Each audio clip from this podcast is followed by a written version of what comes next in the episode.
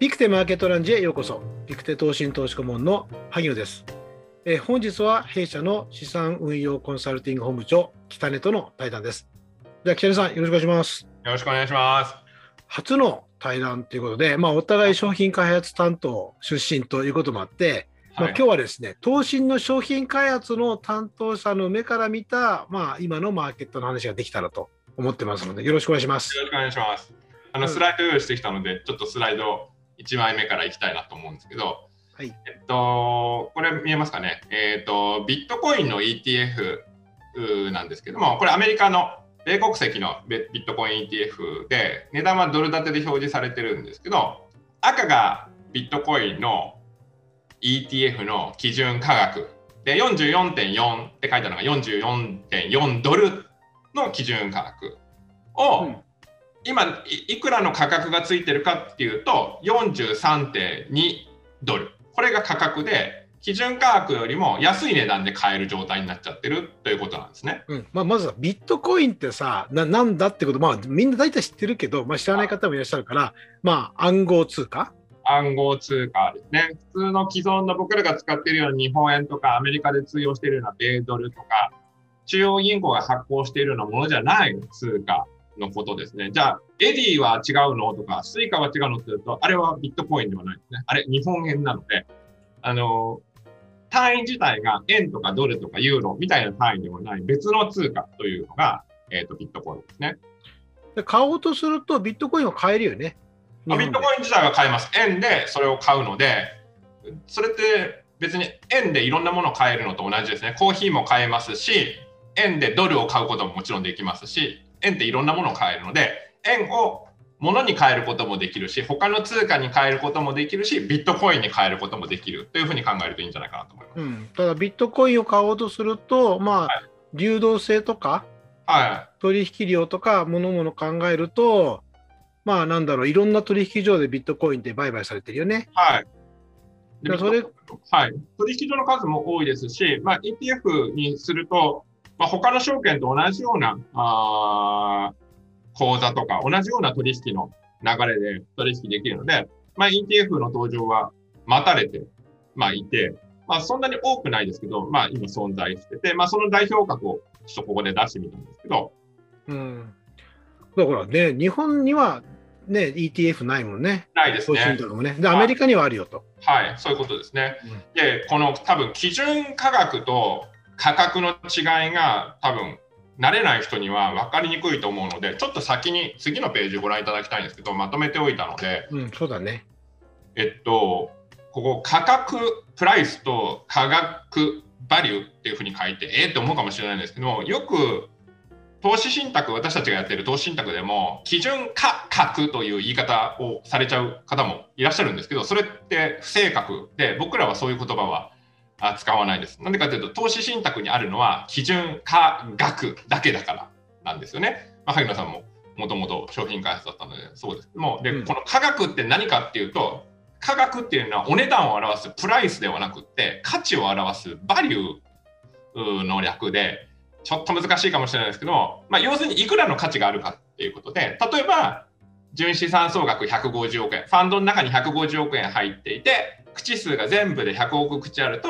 まあ、1口あたり割ると1.5円ですと。でこれ分かりにくいので、1万口あたりにすると1万5000円。基準価格が1万5000円ですって、8000円ですって言ってるのってこれで、まあ、私たちが扱っている投資信託って、この基準価格で買ったり売ったりできるので、すごく分かりやすいし、シンプルだし、公平なんですね。1万5000円のものは1万5000円で買えるし、1万5000円で売れると。ところがなんですよね。でやっぱり僕らって萩野さんと話してる時とかも、あんまりこの価格の話って、普段投資信託扱ってる分には出ないですけど、僕 ETF になると、この価格とは別に価格が出てきちゃうので、多分ちょっとやうん、そうだ、これちょっと難しいな。だ投資信託、普通の投資投資信託を買うと、もうこの基準価格で、毎日1本の値段があって、はい。で、それで買ったり売ったりができるんだけど、ETF の場合は、その基準価格っていうのも算出されてるんだけど、実際に今度、市場で売り買いされてるから、はい、でそれで売り買いされてる値段が価格ってことだよね。そうです。うん。これって結局、緑の影、薄緑の影で示しているものが、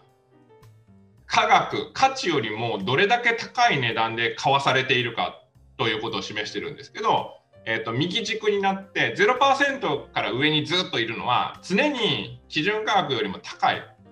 もの。基準価格よりも高い値段で買わされちゃっているプレミアムの状態。で一番右側のところだけちょっとだけ下に行ってるの分かりにくいですかね。これがディスカウントになってる。初めて基準価格以下になった。このグラフ期間ではですね。かなり多分久しぶりだと思う何年ぶりかだと思うんですけどディスカウントになったつまり基準価格よりも安い値段で買えるようになっちゃったというのを示して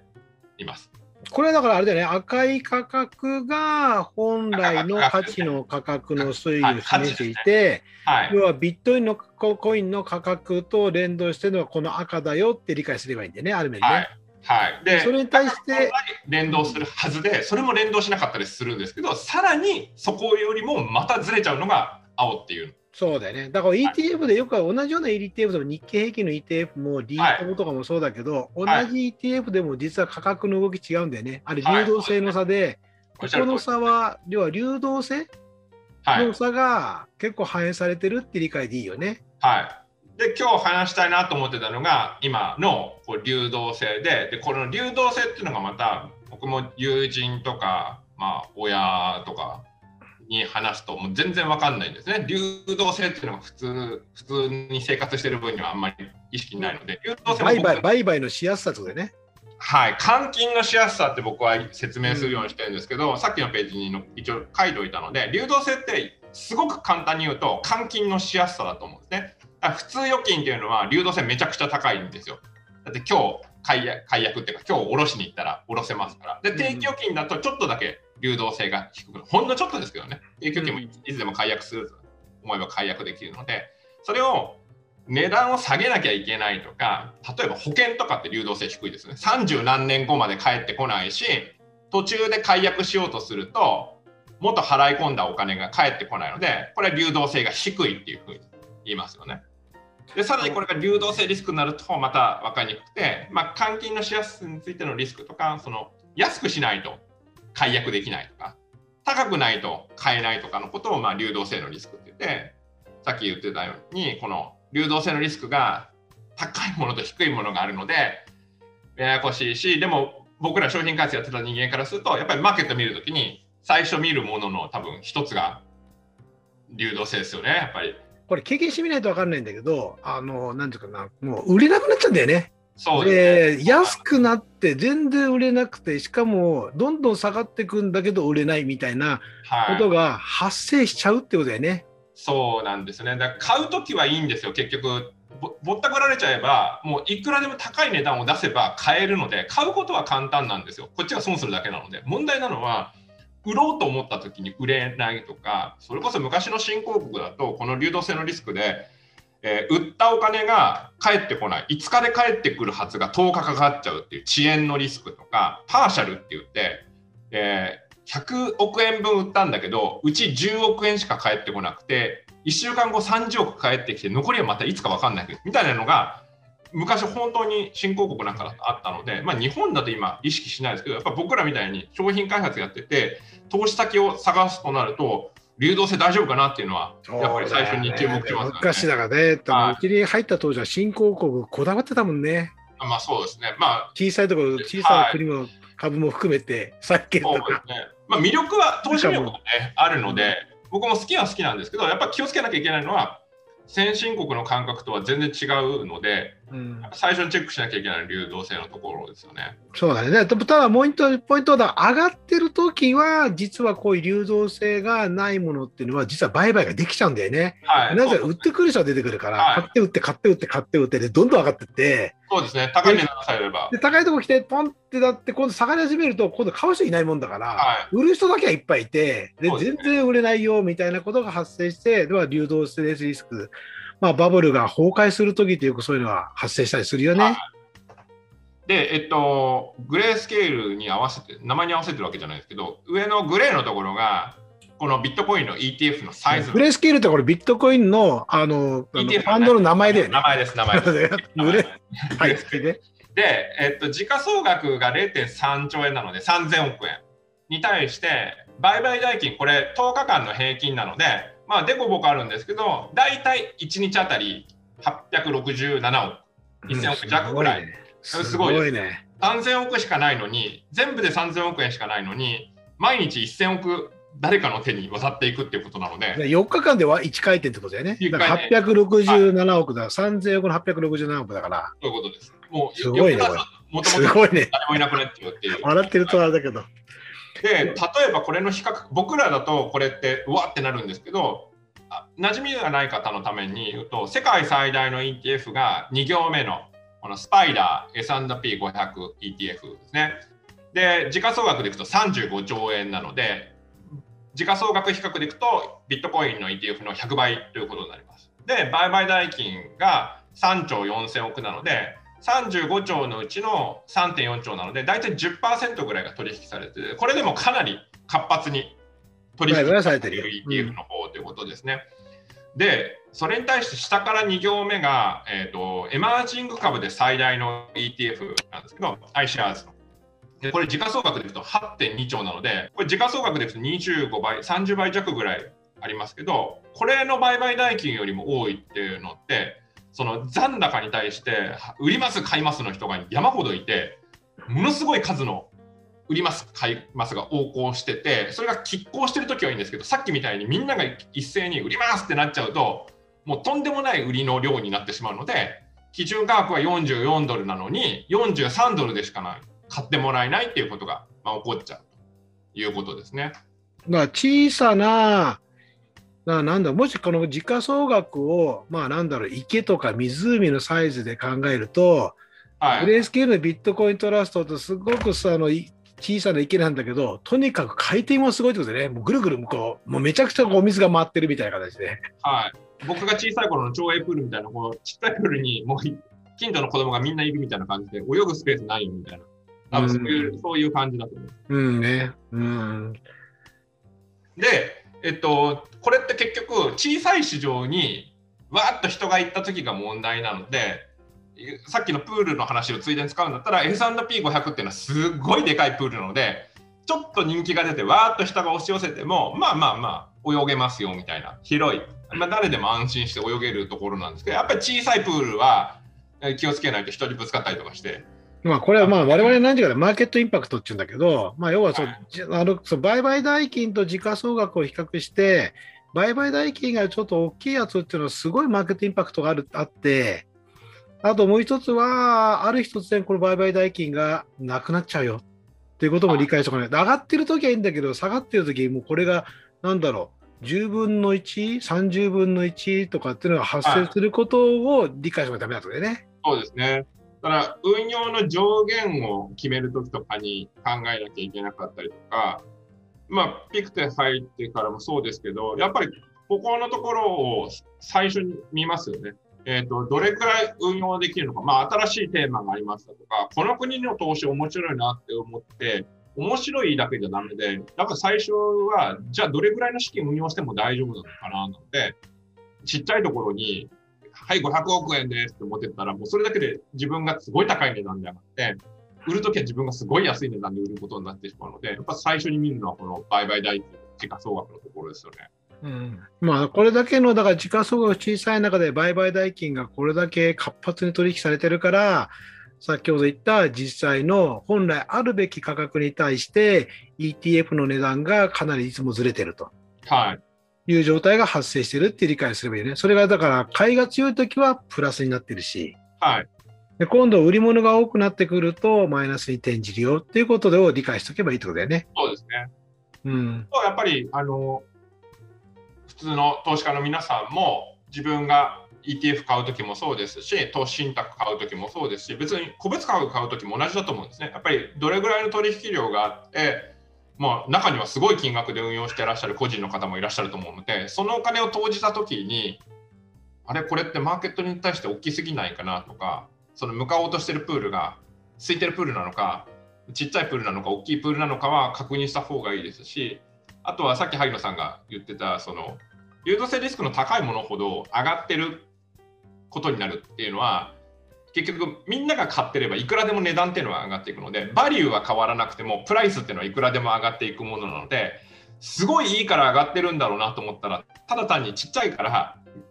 たまたまなんかテレビかなんかで特集されて、お金が集まって、わーっと上がってるっていう可能性もあるので、あ、なんかそういうそういうのがあるって言ってたよね。はい、はい。なんだっけ？で、まあ、例えば昔の例でいくと、これ作っといたんですけど、ベトナムのブームの時なんか、まさにそうだったんですそうね、これまさしくそうだったよね、この時ね。はいで日本でベトナム株ブームが来たのって2005年から7年の頃なんですけど、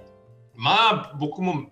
1日1回は誰かからベトナムファンドを作ってくれないか。作ってくれもそうですしベトナム株どう株どうよっていうのがもういろんな人から聞かれてもう本当に嫌になっちゃうぐらいベ ベトナムが嫌いになるぐらいベトナムについて問い合わせされてた頃なんですけどこれ緑の線がベトナムの株価数、えー VN 指数っていうまあ日経平均みたいなもんですね日本のベトナムの株価指数なんですけど緑で、えー軸が右軸なんですけど一番左側は200と400の間ぐらいで300ポイントぐらいに見えるかもしれないですけどこの年2005年の頭ぐらいって200ポイントぐらいでこれ指数ね。指数ね。はい指数です緑が指数ね。はうんで200ポイントぐらいのものが一気に2年で1200近くまで上がってもう一気に6倍うん。でその後2年で6分の1なのでうん。200が1200になって200に戻るっていう6倍になって6分の1うん。でこの上がってる時ってまあこう上がってる理由をいろいろつける人がいるんですねベトナムの人は真面目だからとかですねすげえ高いとか、いや真面目な国他にもあるけどなと思いながら真面目な国が上がるんだったらもう世界中の真面目な国コレクションをして投資したらいいのにとか思うんですけど結局お金が日本から大量に向かっていたから上がっていた。まあ世界中からって言っても日本のお金が多かったですよね。でいくと、やっぱりさっきの時価総額が気になるところで、これ時価総額が取れたのが2005年の10月からしか取れない。本当は1月から取りたかったんですけど、よくでもデータ取れたね。どっからはいこれブルームバーグから取ったんですけど、たああ、今出てるんだ。昔なかったもんね。はい。で、2005年の10月時点で時価総額540億です。で、これがわずか2年後、2兆になってるので、まあ、とんでもなく これ、この頃さ、つでも2兆でもファンド作るにしても、まあ、マックス200億？上限とか言って高すぎますね。多分、ね。で、大体時価総額の0.1%から0.5%ぐらいが売買代金なので、感覚的に言うと、この2兆の時って、まあ、おそらく1日の売買代金って20億、いって60億かなっていうぐらいなんですよ。で、この売買代金も一番遡れたのが2007年の8月の数字で、これ1ヶ月平均が取れたんですけど、この赤く、赤く、はい赤字あの、なんていうの、レンジ作ってるところ？はい、ここは8 8月？月なんですけど、この時で大体平均出来高、出来高っていうか、売買代金ですね。で、33億円。なので、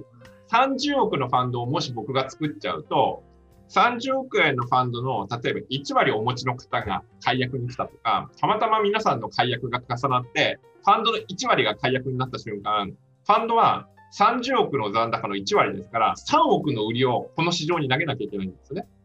うん市場全体で30億しか取引成立しないのに、僕だけで3億の売りですって言った瞬間、もう多分めちゃめちゃ値段は下がっちゃいます。この時って多分ベトナム株ファンドって運用上限50億とか、そのぐらいのファンドが多かったんですよ。で、うん一瞬、まあ、日本の証券会社さんとか銀行とかで50億円のファンドなんて販売したらもう一瞬で売り切れますから、もう午前中どころか販売開始から数分で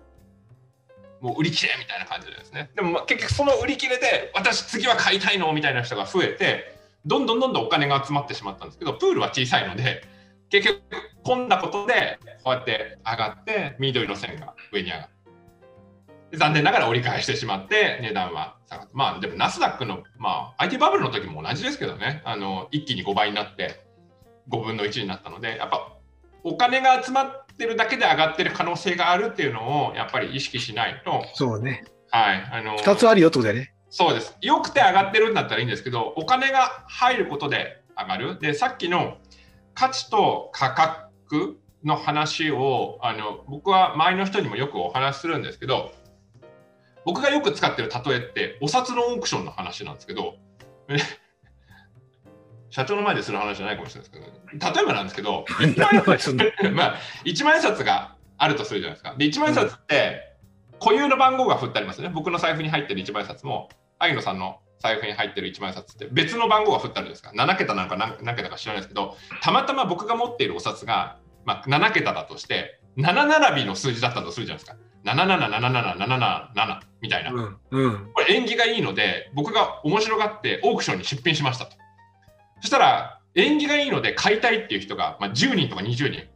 買って神棚に飾ってお金が寄ってくるように神棚に飾りたいみたいな人が出てくる可能性ありますよね。そしたら出てきた。うん。10人の人が買いたいっていうと1枚しかないですからお札。どんどん値段が上がっていくわけです。最初はもちろん1万円からスタートして1万1000円。どうしても欲しい人が2万円3万円4万円。いくらだって値段は上がってきます。どうしても欲しい人同まあ士1個しかないからね。はい。うん、で、10万円を超えて最後20万円になったとします。で、これが価格なんですよ。価格は人気さえ集まれば受給でいくらでも上がります。でも価値はっていうと結局1万円なんですね。うん、これは20万円で買った1万円札だぞっつってもお店に行ったら1万円でしか使えないので、うん。結局価値が変わらなくても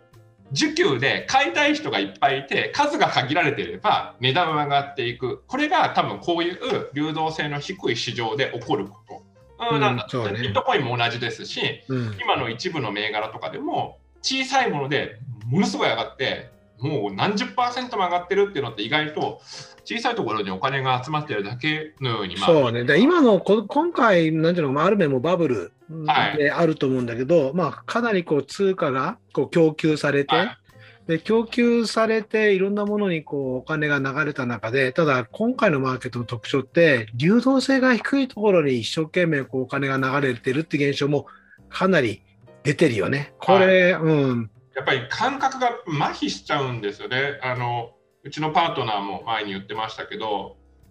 あのクライマックスの直前は流動性とレバレッジっていうふうに言ってたので、まあ、あとねっ、てくるのかねというふうに思いますけどね。あのロビン・フッターじゃないけど、まはいあ一回もうお金をタダでみんなに現金ばらまいた。で、それを使って投資を行ってると、はいまあ、元手がタダなので、まあリスクも取れるっていう、まあ一つ。うんだから今回のマーケットのバブルの一つの特徴っていうのは、もう流動性のないところをあえてさ、しかもソーシャルネットワークでさ、それぞれさ、このコミュニケートしだから狙い撃ちしたりとかもしてるじゃない。そうですねちょっ。と今までになかったマーケットでね、そうですねある面みんなにして株やってるって世界だからね。うん。まあ、それこそあれあの一部のその投資家の掲示板でのその集団で特定の銘柄を買うみたいなのって、もう当局の調査も入っているので、うん、ちょっとどうなるかわからないですけどね、あの価格形成的に言うと、あんまり健全じゃない感じはするので、ちょっと僕も関心を持って見てますけどね、今回の動きとかってやっぱり異常,、な動きが特定の銘柄について発生しているので、まあ、ちょっとどうなるかわかんないです。でもこれもやっぱり最後の最後に起こりやすいことかなと、IT バブルのピークの時もやっぱりそうでしたし、2006年、7年ぐらいの相場の時もやっぱり異常な感じの狭いところ、狭いところに行く感じってしてたじゃないですか。うん、もう今まさしくそうなってるよ。ああうんアフリカ、アフリカとかですね、もうう中東アフリカとか、もう未開の地はどこだみたいな、みんな血眼になって新興国に行くとかもやってたので、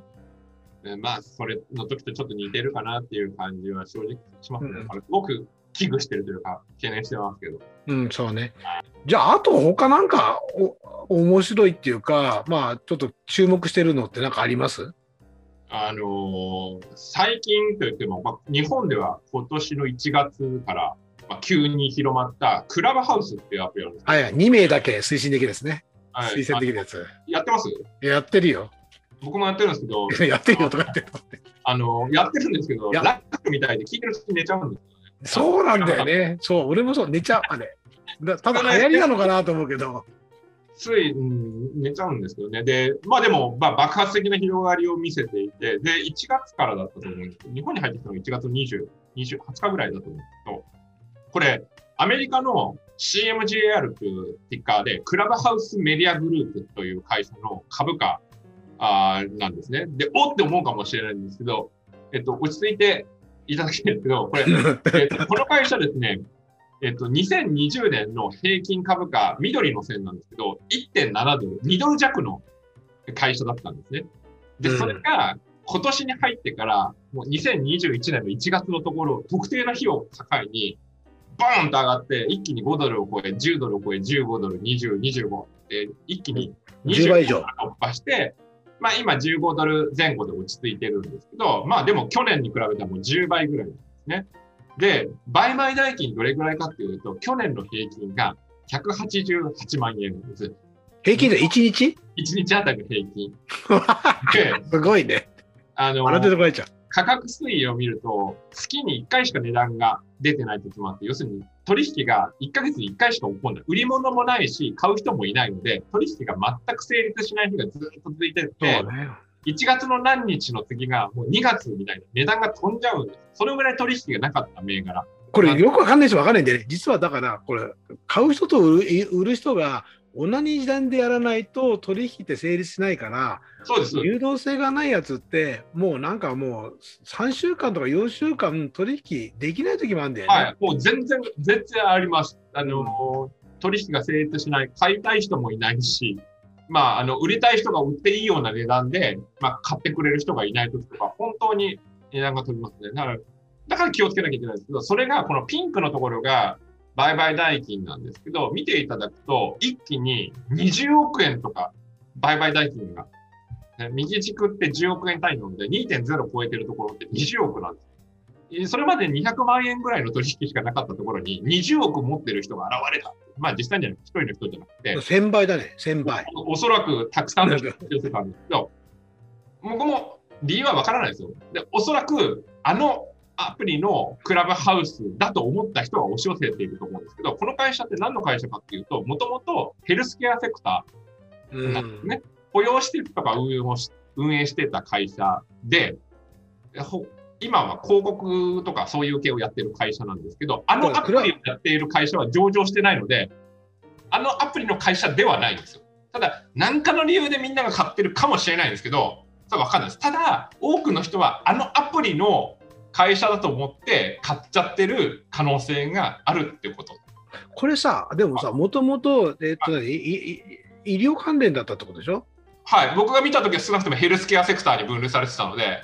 え医療でもないですね。あの、医療サービスなので、ああの、高齢者向けの住宅、うーんと、介護施設付きのなんちゃらみたいなのをやってたりとでか、名前間違えてるね。メディアじゃなくてクラブハウス、メディカルグループなんじゃないの？いやいや、それはメディメディアグループメディアだけ？これでも称号変更の履歴もあったんですよ。前のが追えなかったんですけど、え称号変更をしてるので、もしかしたらそういう可能性もあります。だえけど、名前を変えたかもしれないってこと？あ変えたかもしれないです。で、えっとはい、本社も多分中国だと思います、これ。あ、中国なの。で、だだこれ ADR ってこと？じゃあアメアメリカに上場してんの？いや、上場してるのはアメリカなんですよ、不思議と。はなので、えーとまあ、技術的には可能なので、ただ、もちろんこの会社が魅力あって買われてる可能性もあるので、否定はできないんですけど、ただ、200万円しか取引がなかったものが、アプリの爆発的な広がりクラブハウスってやつ。に誤解してる人がいる可能性ははい。あるね、確かにその時にその例えばですけど業種を確認するだけでヘルスケアって書いてあったらあれおかしいなって思うことができるので、まあ、あの個人投資家の方とかは投資する前に業種ぐらいはチェックする癖を、ね、あのつけるとこういうのにこういうので勘違いをしちゃうことは、まあ、避けられるのかなとは思うんですけどね。勘違いしてるかもしれないでね。はいもしかしたら知ってるかもしれないし。はいでも普通ね、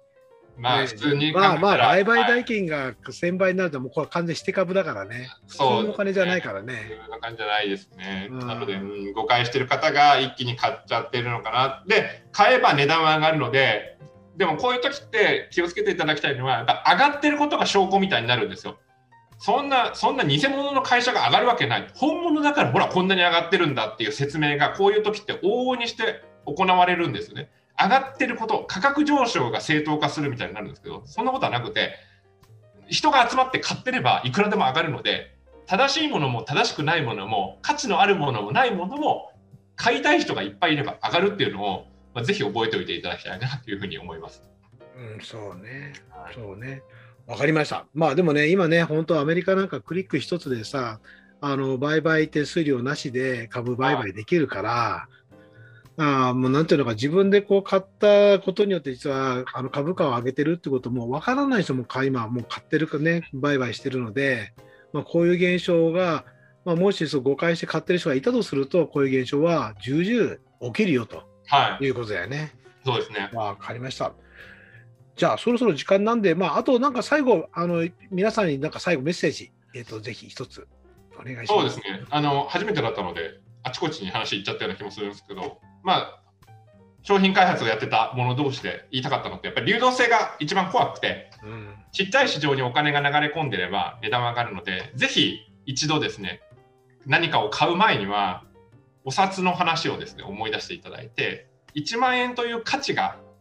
上がってないのに、お金が集まって価格が上がってるだけじゃないのかなっていう目を持って確認していただくと、いろいろな落とし穴に気づくことができると思うので、ぜひそういう意識を持っていただけたらなというふうに思います。うん、そうね。まあ、相場というか、そのマーケットの上昇局面のだんだん最終局面が始まってくる段階からだんだんこう流動性リスクを溜め込んでいって、はい、最後はそれが崩壊して、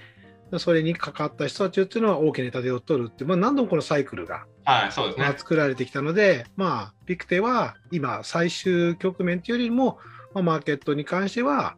まあ、ある面、長い、ね、ここ11年間の、まあ、上昇マーケットの、まあ、一つの大きなこうどちらかとラストステージの方に来てるっていう考え方を持ってるから、ぜひぜひここは気をつけてっていうメッセージだね。まあ、ということを含む、まあ、あの最後のメッセージとして、今日あの、えー、北根さんとの、えー、マーケットラウンジお話しさせていただけたらと思います。じゃあ、今日北根さん、どうもありがとうございました。ありがとうございました。